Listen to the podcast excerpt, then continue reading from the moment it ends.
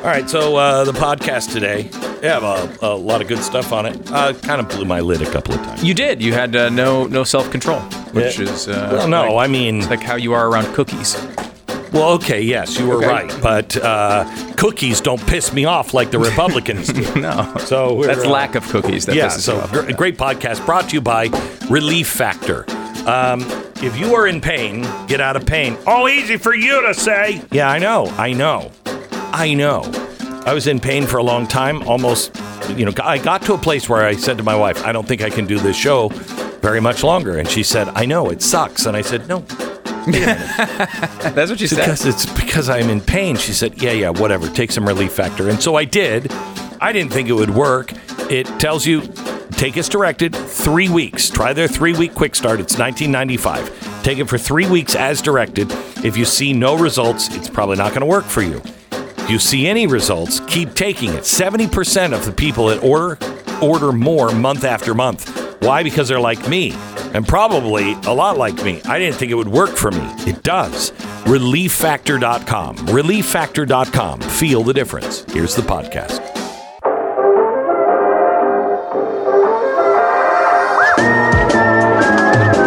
You're listening to the best of the Glenn Beck program. To uh, our good friend, one of the very few in Washington, Chip Roy. Hello, Chip. How are you? Doing great, Glenn. How are you? I'd like a plan.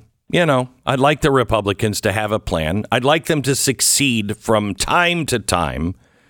Uh, it- you know, this this um, vote today with Jim Jordan looks like, uh, I mean, it looks close at least, but close if we were playing hand grenades would count. But we're not playing hand grenades. Is is tell me the situation in Washington. Well, I, I see what you did there with the uh, horseshoes and hand grenades reference. The uh, look, um, look. Let me just first start say, like us to have a plan. I agree with you, uh, Glenn. Look, I, I have a plan. Uh, a number of us have a plan in terms of what we believe we ought to be doing to constrain spending, use the appropriations pro- process to stop what's going on here with the abuse of our liberties and a you know tyrannical government to secure the border. We passed a bill to do that. I mean, everybody needs to remember, so we're not always in despair. We passed the best border bill we've ever passed. That took an enormous amount of work. Now we got to do something with it. That's the whole point. We've got to stand strong. Stop giving a blank check to Ukraine. All those things. We do have a plan to try to wrestle this government back from a tyrannical president. But now the question is how we're going to do it and how much we get Republicans to do the right thing. And remember, 10 years ago today, or give or take today, 10 years ago this month, we just ended the uh, Obamacare shutdown when I was Ted Cruz's chief of staff. We were meeting in the basement of Tortilla Coast, a little rump group of 10 members of Congress and Ted Cruz. Now we have the Freedom Caucus. It's been formed. Jim Jordan helped form it. Donald Trump has come into the White House and shaken up this town. We've had an enormous change in that. You would do you can you imagine if ten years ago we'd have said Jim Jordan might become Speaker of the House? No, no, no. This So- is a. I mean, the upside is very, very good. I'm not concerned about your plan or you know some that I support in in Washington.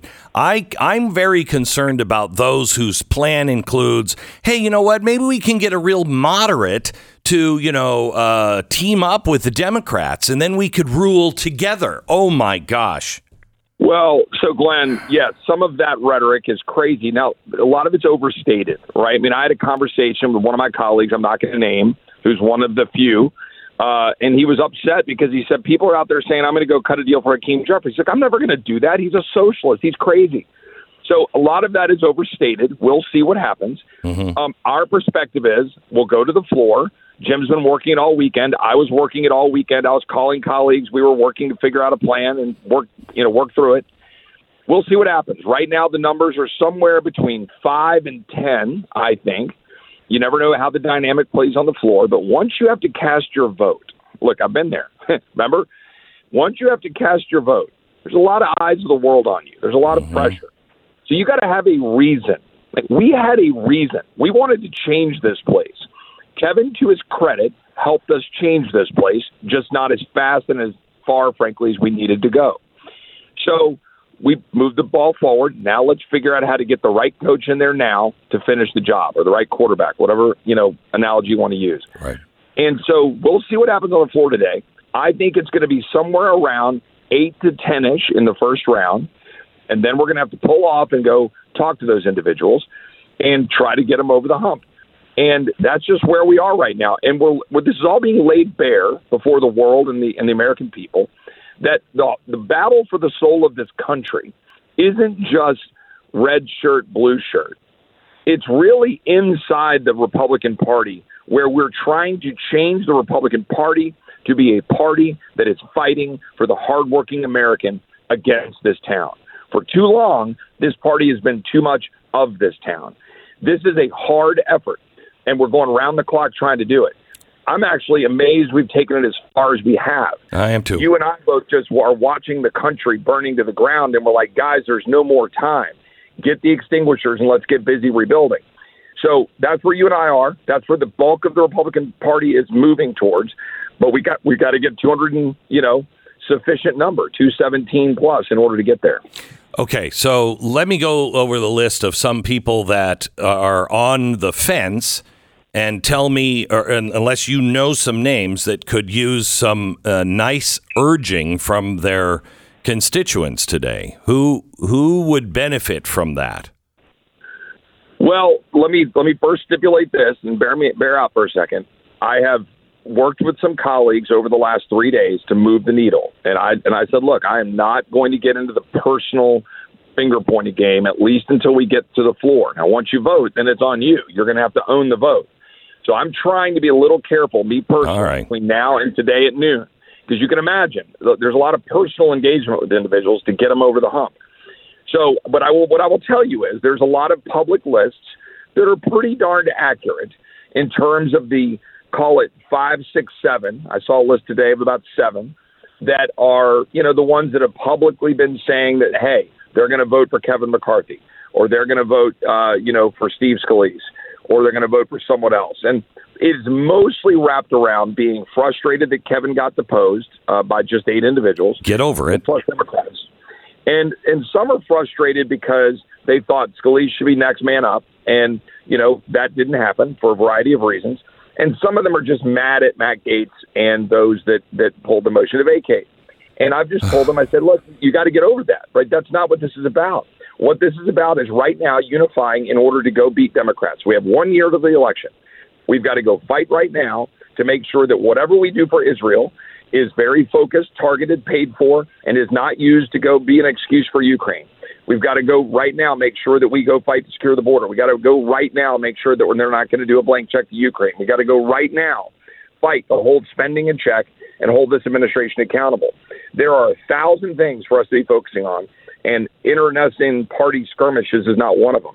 This is a tough thing. Let's get there and let's go unite for the American people. That is my message right now between now and people voting. Now, once people vote, they got to answer for it. They got to explain why. And it ain't good enough to say, I don't like Matt Gaetz and I'm mad. You got to have a reason. What is your reason? What are you doing? Why is Jim Jordan not the guy right now to help us unite to beat Democrats? That's the question we should be asking every single member who does not vote for Jim at, you know, whatever it's going to be, noon Eastern. Okay. Um, I'd love to have you on like some, one of my social medias or something after the vote because I'm finished at noon Eastern time. Happy, happy uh, to do it. You know. Uh, okay, good. I'll have somebody reach out. We'll set it up. If you know, then then then their votes are on their own heads, and uh, let's mobilize people. Absolutely, and, and, and, Glenn, we'll we'll be happy to do it and talk about it. And uh, look, everybody out there, though, I can tell you this: call your member of Congress and make sure they're supporting Jim Jordan. Light up the phones all day today, uh, and and and make sure that your voices are heard. Heard. Okay. Thank you, Chip. I appreciate it. We'll talk again soon. God bless you. One of the good guys, uh, and there's lots of them. There are. There are actually more than ever. I mean, think of this. This, if Jim Jordan gets in today, this is the, everybody said the Tea Party was dead. Everybody said the you know constitution constitutionalist was dead, and they the Republicans have done everything to kill it. But think of this: having Jim Jordan as the Speaker of the House, what could get done? What could get done, America?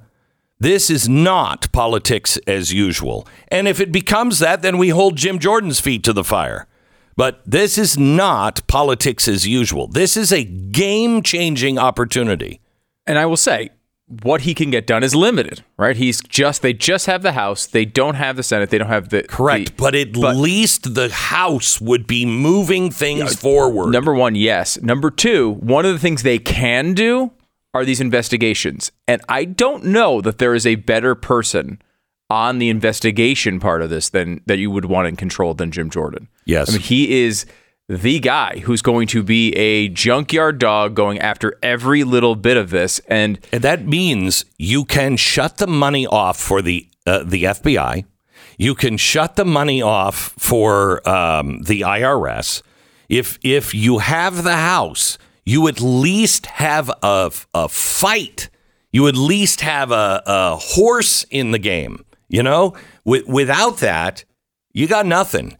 And I'm sick and tired of the, you know, oh yeah, we're gonna do this as soon as we get the House, the Senate, and the White House. No, do something with what you have. Do something. That's how you get, you know, at least in my business, if somebody has something and they're doing and they're they have the least amount of stuff, but all of a sudden they're doing incredible stuff, I then give them more resources to do more. What we do, we have a bunch of people that are like, yeah, I need those resources before I can do anything. That's not the way the world works now. Okay? It's not.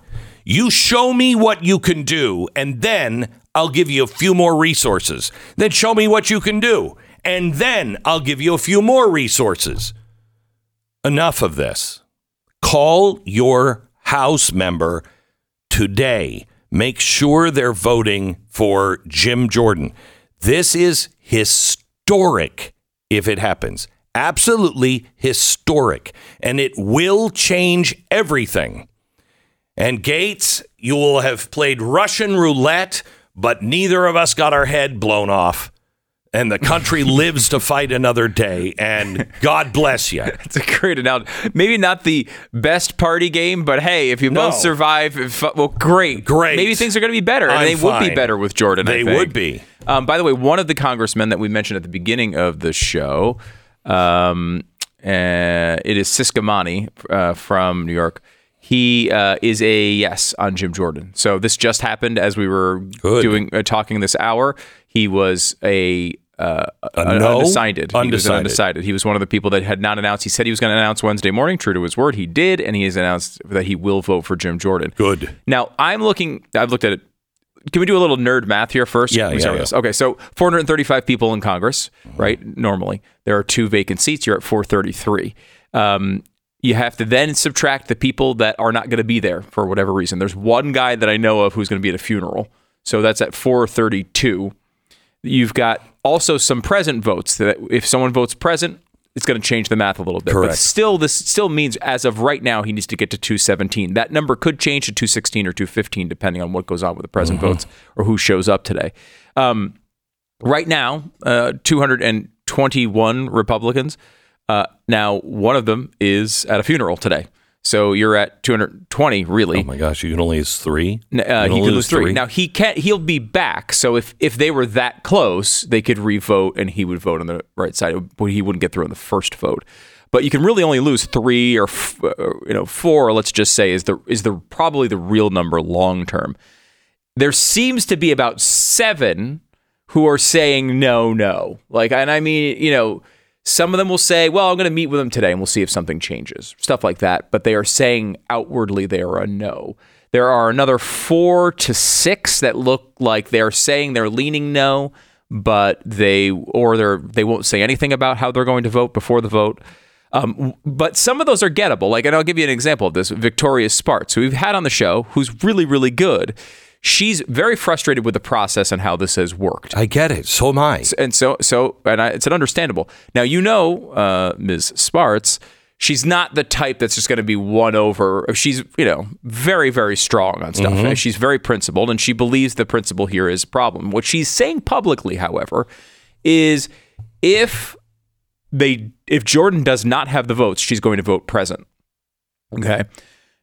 Now, Why? Anyway, but- go ahead. We don't have time. Go ahead. The point being, though, see that seems to say if he does have the votes, there's a chance she's going to vote for him. What her problem is just on how they basically, you know, gone about this process. She's not against Jordan as a person. Um, so you think in the situation where we've got a Speaker of the House, Jordan, on the line, she might come along. I mean, these are people that aren't necessarily definite no's. This is the best of the Glenn Beck program, and we really want to thank you for listening. In a small village in Poland during World War II, there was a woman, a nurse, named Irena Sendler. She had soft eyes and a calm demeanor, but she had the heart of a giant and a lion. And she risked absolutely everything. She had her priorities in the right order. If you know her story, let me tell you just a little bit more, perhaps some things you didn't know. Risking everything, this woman by herself got papers that allowed her to enter the Warsaw Ghetto. The ghetto was a prison in every single way except by name. It was just a walled off section of the cities. They walled it off. The Nazis forced all of the Jews, the undesirables, to live behind it, out of sight and out of mind. Irena saw beyond the bricks and mortar. To her, these people, the children, were never out of sight or mind. How many of us today say, I don't have time? I don't want to get involved. That was the case back then. But the consequences were much higher than they are now. If people had just done little risky things, you know, paid more attention to what was really going on and stood against little things, perhaps Irena wouldn't have had to do this. But she acquired the forged papers and they allowed her to enter the ghetto not to inspect sanitary conditions as her badge claimed. Her job was to smuggle out children. It was a daily, daring operation of hope. Every time she entered, she walked on the razor's edge. Her heart raced, knowing the weight of her secret could be her undoing. And every time she entered, that was harrowing enough. But it was her exit every day that was the real danger. Every day she'd go into the ghetto and she'd find a way to smuggle a child or two out. She would smuggle them out in a toolbox, in a bag, sometime, sometimes beneath a tram or an ambulance. She carefully selected a network. And she managed to save 2,500 children from certain death, one child at a time. Imagine. But as she walked out of the ghetto, each time she was carrying a child, she carried more with her. Each time she left the ghetto, her pockets were full of tiny little mementos of the desperate parents. A photo, or a locket, or a scribbled note. The final messages to the world, placed in the trusting hands of a stranger. She kept all of those hidden in a place she only knew about. The Gestapo eventually caught wind of her deeds. There was rumors of an angel that was helping, and they were too loud to be ignored. You see, evil has its plans, and it will go after every angel because every angel disrupts its chaos, its evil, and its mission, in this case, to liquidate every Jew on earth. They found the angel. The Gestapo captured and tortured her. They needed her to talk. They needed her secrets. How? Who? Why? They broke her legs. They broke her feet. Even under intense pain, she never revealed the identities of the children she saved or any of the collaborators.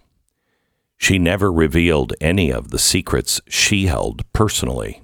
Oh, had they only known just that one secret, how different things might have been. Her friends, believe it or not, managed to bribe her way out of her execution. They get her out. They heal broken legs, broken feet. They get her off the gallows, only to see her then, after she's been healed, to continue her work under a different name.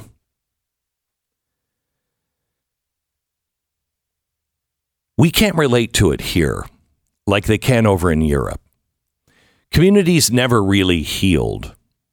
We're much more like children in America. We're much more trusting of our neighbors and our government because we've never had it really turn on us before. We've never, until recently, had neighbors actually spy on one another and turn each other in. It wasn't until COVID. Those scars are left on Europe. They were left on Irena, physical and deep within her soul. Post war Poland tried to move on, but now the communists were in. And the memories lingered like an unending winter. Irena was celebrated by many, but she kept her most profound secret locked away.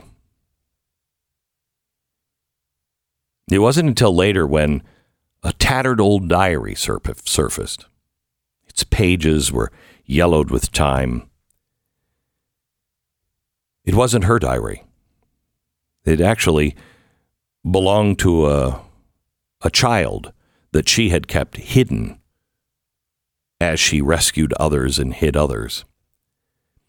The pages were filled with sketches of the tiny attic hideout it's full of nightmares and dreams of freedoms.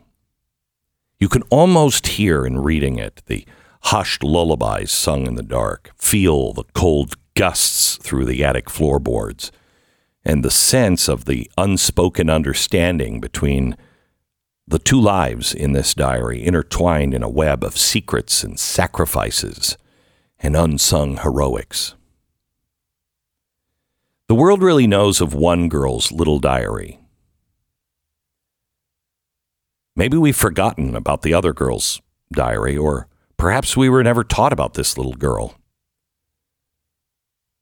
The stories she told on those pages of her diary didn't happen in Amsterdam, they happened in Warsaw. The diary just chronicled the harrowing tales of a little girl watching her mother leave night after night, not knowing if mom would ever return. It's the tale of a young girl watching her mother disappear nightly. Her mom was Irena Sendler, the nurse. Unbeknownst to anyone else, these two shared their peril, their most guarded secret. In her bid to save thousands, Irena was also racing against time to save her own daughter from the jaws of death. Nobody knew, but Irena herself was Jewish, and she was hiding in plain sight. All of those years, she wasn't just saving the children of others she also knew the importance of keeping her own heritage, her own daughter, and at that time, the importance of keeping it secret. In the pages of that diary are all the trinkets and the photos and the lockets of hair, the silent promises for, from parents to children, each item a desperate plea Remember me.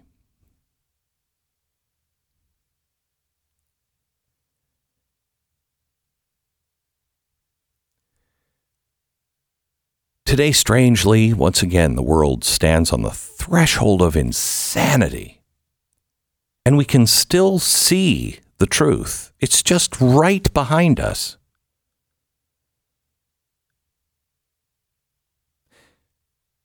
And we teeter on the edge. Are we going to step across this threshold or are we going to turn around and close this door?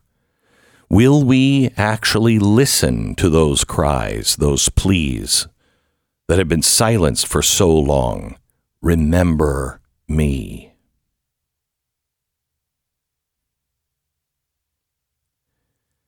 Most people don't even remember her name. Most people are long forgotten, and we memorize the names of great generals and battles and dates, but we really don't know their story. Her story is not really, her name is not really important. Her story is what matters. Her story is what will inspire others. There's no big statue of Irena. There's just a simple tree now planted in her honor in Jerusalem that bears the testament to a life dedicated to standing up and just doing the next right thing. Never again is now. This is the best of the Glenn Beck program. All right. Father Calvin Robinson, an Anglican uh, deacon, is here to answer what the heck happened to Great Britain. Oh my goodness! I wish I knew. In fact, I do know. How are you? You- very well. How are you? Good. Thank you for having me on. You bet. Welcome. I'm glad you're here. It's a mess. So, um, GB News, explain for anybody that doesn't know what GB News, Great Right. Great Britain News, Yep. uh, and it is a, a an independent voice. the premise of GB News was it was supposed to provide some kind of alternative perspective in England. So we've got Sky News, we've got the BBC, we've got a number of state broadcasters, Channel 4, and they all sing from the same hymn sheet. It's a Right. metropolitan liberal elite bubble. It's our Westminster bubble. Our press and our politicians all live in the same area and talk the same talk.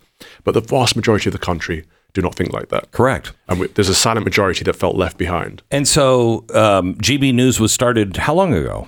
Almost two years now. Two Just- years. Just coming up to two years, yeah. And you guys do great work, really great work. Thank you. And what happened? They've gone mainstream, unfortunately. Uh, th- th- this is the problem. If you try to offer an alternative perspective in England, you'll get clamped down upon. So we had everyone was after us. You know, the left, the liberals were after us because we were coming from a. A lot of us were coming from a centre-right perspective, even though we have to show balance in the UK. So every single conversation we have, we have to have someone from the left and someone from the right. Oh, is that why it's so obnoxious? So I could say, I believe this, but other people believe that. You can never just say, yeah. this is my opinion, this is what I Right. think. Because our broadcaster, uh, our broadcast regulator, Ofcom, clamped down heavily on due impartiality and balance. So we had that angle. We had the advertisers pulling out. If ever we mentioned anything, you know, the sanctity of life, for example, um, the sanctity of marriage being between one man and one woman, anything as controversial and outrageous as that, the advertisers would pull out. So on the one hand, we're trying to have balance in what we say. On the other hand, we've got to kind of feed the crocodile and make sure that Yeah. the advertisers pay us. And then there's the woke mob, and the woke mob has been gunning for us since day one. And the woke mob isn't just the the lib- lefty liberals; it's also the other broadcasters. You know, people on the BBC and Sky were saying, "Close the whole thing down. We don't want any competition." It is crazy. It Yeah, is. yeah. It is. It's unbelievable how many people are afraid of other people's opinions. Right. Well, they don't want a free press either, which is astounding to me. A broadcaster should experience a breadth of diversity of thought and Sure. opinion. It should be a good thing. Right. But they're like, no, close those down. They're not part of, they call it the broadcast ecology. Oh god. Uh, so you were fired uh, at GB. Yeah. This, I mean, the brief synopsis of that story is that my friend Laurence Fox said on air something inappropriate about a woman uh, because she's a misandrist, she's a man hating fourth wave feminist, and he was saying, who'd want to have a relationship with someone like that? Someone who clearly hates men. But Wait, that was it? I don't know if I can use the word he said on air. Okay. No, probably you have right? different so I'm talking around it. But Yeah. He used an inappropriate word against her, but it's a word that she's used many times against men. And he was trying to say this is a broader conversation here because the conversation was about men's mental health. The biggest killer in men under the age of 50 in the UK is suicide. Like we have a serious men's mental health problem. Know, we were talking about this yesterday. if this kind of suicide, if this was anything else, anything else, Yep. it would be called an epidemic. Yep. And all of these resources would be unleashed to stop this, figure out what's going on. But Glenn, men are at the cares? bottom of the intersectionality ladder, especially know. white men, all the way at the bottom. So there's no help provided. So wait a minute, your friend was the one who said this. Right. So she had a conversation first. This this this female commentator had a conversation uh, with someone who was saying we need a men's minister. So in our country we have a women's minister in our parliament that looks after women's issues. Mm-hmm. He was saying we need a men's minister too because men have particular issues and concerns that Yes. need addressing.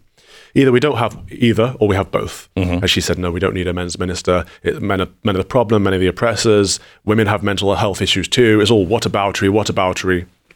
And essentially, my friend Laurence Fox was asked to comment on this situation. And he said, look, she, people like her are the problem. Men hating fourth wave feminists who'd want to be with a person like that. Used an inappropriate word, one that wasn't illegal, but I would say is probably immoral.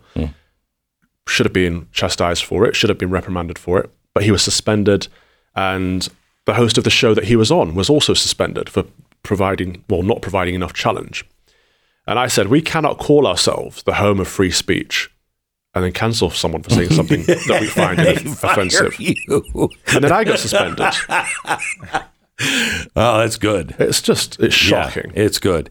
Um, I've I've read some stuff that you have talked about, and I, I've got a lot to talk to you about. But one of them is I was just over in in London, and it, uh, it it's just dead inside. You know, uh, it uh, is also uh, not Great Britain that it used to be. If you look at the Palestinian, uh, oh, don't.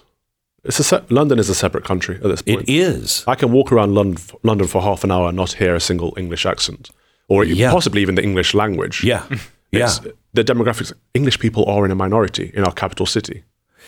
And that is a little frightening because of what's happening this week with the Palestinians. Yeah. Uh, that, you know, it's happening here in the United States as well. I have no problem if you're for the Palestinians, but uh, not if you are for the killing of innocents and not through war, but planned executions of walking into people's houses and just killing the whole family. Hamas is a proscribed terrorist organization in our country.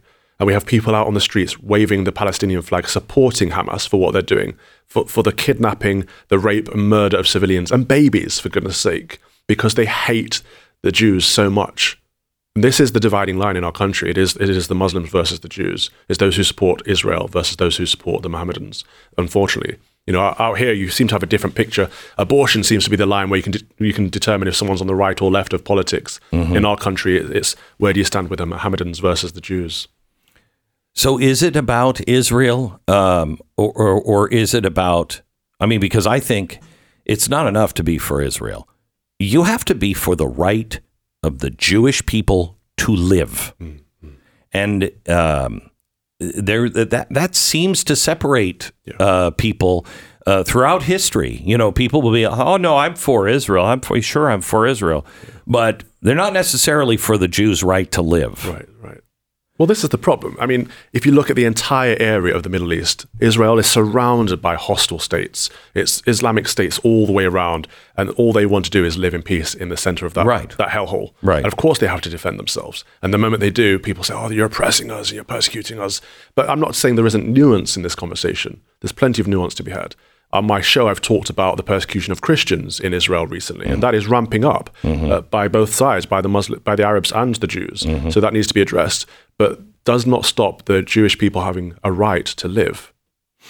Do you have a problem? Because I mean, um, Israel. I, I I know the chief rabbi of the holy places, and his job is to oversee uh, Muslim, uh, Jewish, Christian holy places and make sure that they are all protected. Okay, that's his job. Um, however, I don't have a problem with the Jewish people having a a Jewish state. Now it's not, but I I don't have a problem with that. Do you? I mean, if eh, if that's what they want to do, mm. they can they can do that now when they start executing people like Saudi Arabia or you know Iran. Oh, then I have a problem with it. But if you're saying, look, this is a home for Jews. Yeah. I don't have a problem. Well, that is the only Jewish state. We have plenty of Christian states, Correct. plenty of Islamic states. That's the only Jewish state there is. Right. And I think it's important to have a state religion because it sets out the values for that country. It says, this is what we believe as a people, this is who we are, and it's the foundation of your culture. You have to have a set of values and principles that people subscribe to. So our founders thought the exact opposite. No, that's not true, is no, it? no, no. A state religion. Yeah. They they we are a Judeo-Christian country, but, we don't have a state Let's go back to before you were a country, though. Every single Yeah. state that was set up in the United States was founded on a Christian setting. The Yes. constitutions were explicitly Christian, whether it was Right. you know Presbyterian, Pentecostal, Anglican, Catholic. All of the states were Christian. The Correct. problem was when they came together and when they stopped being these United States and became the United States. No, no, no. I, the the problem came. Our founders were were deeply. Um, they knew that this country will fail if we ever lose our underpinnings Yes. of God. Yes. What they didn't want was, no offense, the Anglican Church. They didn't want one church that was ruling everything. I agree, but it became implicit in your in your Constitution of the United States. God is implicit, and the Christian, Yeah, oh, yeah. the Christian God is implicit. If it's not explicit, it's not protected. That's the problem. And if we look all around the world, in Christian countries, everyone's right to freedom of worship is protected. But in countries that aren't Christian, you don't have that same freedom. Correct. Correct. So I, I saw in um, in one of the articles you wrote. Uh, I mean, you guys, you guys are in more trouble than we are, and we're in a lot of trouble. um, the number of abortions is about two hundred thousand per year, right? The number of marriages in Great Britain also about two hundred thousand a year. Abortions going up, marriage going down. That doesn't sound good. No, we're killing the family, quite literally. We're killing ourselves off. The birth rate in the UK is down to 1.4. It might be even less than that now. So we're not even replacing ourselves. A mother and father isn't repla- aren't having two children, and we are being outbred by people that do not like our culture and do not like our religion and do not like necessarily our state. So it's not a good place that we're in. We need to encourage families. We need to encourage marriage. We need to encourage fathers in particular. Fatherlessness is at a massive all time high in our country. And we see the statistics show us that if a family breaks down before a child reaches the age of 18, they're twice as likely to end up homeless, twice as likely to end up failing school, and twice as likely to end up in prison or some kind of crime. It, it benefits society to have two parents. Father Calvin Robinson. He's an Anglican deacon. Um, and we're just talking about the state of the Western world. This is happening, and we are, um, I mean, we're, we're committing suicide. Yeah. We're committing suicide. Uh, and nobody seems to care. And the churches are completely silent. Yeah. What do we do? If they're not silent, they're worse than that. They're complicit. Yes, right. This is the problem. In the Church of England at the moment, there's a conversation being had about how they can implement same sex blessings. So essentially, approve of gay marriage. That's the same thing the Pope is doing now with his synod. He's like same sex same sex marriage blessings. Not the same, Yeah. but it is. No, we're blessing the people, not the union. We're ble- Right. it- It's legalistic nonsense. It's pharisaical, pharisaical is what it is, Right. And you can't ask God to uh, bless what he has called abhorrent. So what wh- wh- what do we do to fight this? Well, I think it has to be from the ground up. It has to be the laity. It has to be the, the faithful masses have to say, no, this is not okay because the leaders are captured. The liberals have taken over the Western church. And we see that everywhere from America to Canada to Australia, Everywhere. New Zealand, and England. Everywhere. However, so I was in Rwanda in, in Africa earlier this year, and there's so many faithful Anglicans out there. I went to the GAFCON meeting, so the primates from 85% of the world's representatives of Anglicans were there, and they were orthodox in their faith. And it reminded me that in America and England, we spread the gospel around the world. You know, in England, British Empire spread it to the colonies, and mm-hmm. America likewise. Mm-hmm. And now it's time to get those people to return the gospel to us because we have lost it. China is the same way. The people in Iraq and Syria, the Christians that were there, their faith is unlike anything I've I've ever witnessed in America. Well, maybe it's because they are so persecuted out there, and we're going to get. You were hinting at we're getting to a point where we might be persecuted for being Christians in the West. So maybe that will strengthen the church. How do we strengthen if if you're going to a church right now and you have kind of a wishy-washy, how do you strengthen? for people who want to stay in their church, but they would like to get it back on track. Yeah, it's difficult. I struggle with this. I landed in America um, a few days ago, and I was looking for a church to go to on Sunday. I was looking around. All the Episcopal churches here had female priests, so obviously I couldn't Oh, go to one of them. There there was all kinds of wacky stuff. There was a 100% Jesus church, which I don't know what that means, as if all the other churches don't have 100% Jesus, maybe 80%. Oh, I, oh, I went to a I went to a church where the where I swear to you, with a cross on the steeple, it said the pastor said. Now you all know that I don't believe in God, but and I was like, What? What? How is that even possible? So, 100 percent Jesus, that's a step Oh, up. this universalism is taking I over. know. But it was, I mean, there were so many churches, is my point, but it was so difficult to find a good, solid church with sound teaching. That's the problem. So I don't know what the faithful do. If they walk away and say, we're not going to stay here because you're not teaching the Bible, maybe that will leave the corrupt organizations, organizations to continue what they're doing. So maybe that's not the best approach. Maybe stay and fight from within, but then you're not receiving sound teaching. I don't know what the answer is. You optimistic or pessimistic for the West? I have hope because it doesn't matter what happens to the West. This might be the end of the Western civilization as we know it. You know, empires have risen and fallen throughout human history. We have taken for granted that what we have now will always be, but it doesn't need to be. Uh, as long as we maintain our faith, that's what's important. The kingdom to come is what's important. What we are experiencing now, it doesn't really matter. So maybe the West will crumble. We can't cling on to it too tightly. We have to help it as much as we can. We have to advance the kingdom, but we can't make an idol of Western civilization. Yeah, we can't lose our first citizenship to save our second. Absolute. That's a good way of putting it. And they are, and and there are many examples of of that. Mm. And it's amazing to me how many Christians who claim to be believe in a biblical God, but see the saving of the West as too big of a miracle. We've got to do it. yeah. And it's like, I mean, raising people from the dead, that's a little harder than, you know. Well, I mean, it goes two ways, doesn't it? We have to pray, but we also have to Do. enact things. Yeah, we have. God Yeah. works through us. Yeah, it's the it's weird. We are we are self hating egomaniacs. Mm. So many, so much of the time, we either deny the power of of God uh, and think we're all powerful, or we we deny any power or any uh, you know ability to do anything about Yeah, it and put it all on God. Where it's it's kind of a little a mixture of both. It is. Yeah. There's a massive problem of us trying to make gods of ourselves at the moment. So you're going back to England. What are you doing? Um, well, I'm just going back to my church. Uh, so I've always been bivocational. So I've got a parish church that I'm responsible for, and I also had the media stuff. I don't have the media stuff anymore, um, so I don't know what I'm going to be doing next. Well, maybe we can help you. There's a another GB news here, kind of called Blaze. you believe in freedom. You believe in Christ. That's- yes, that's we do. start. Yes, we do. Thank you so much, Father. Appreciate it. At all. God bless. Father Calvin Robinson, Anglican deacon. You can find him at calvinrobinson.com. calvinrobinson.com.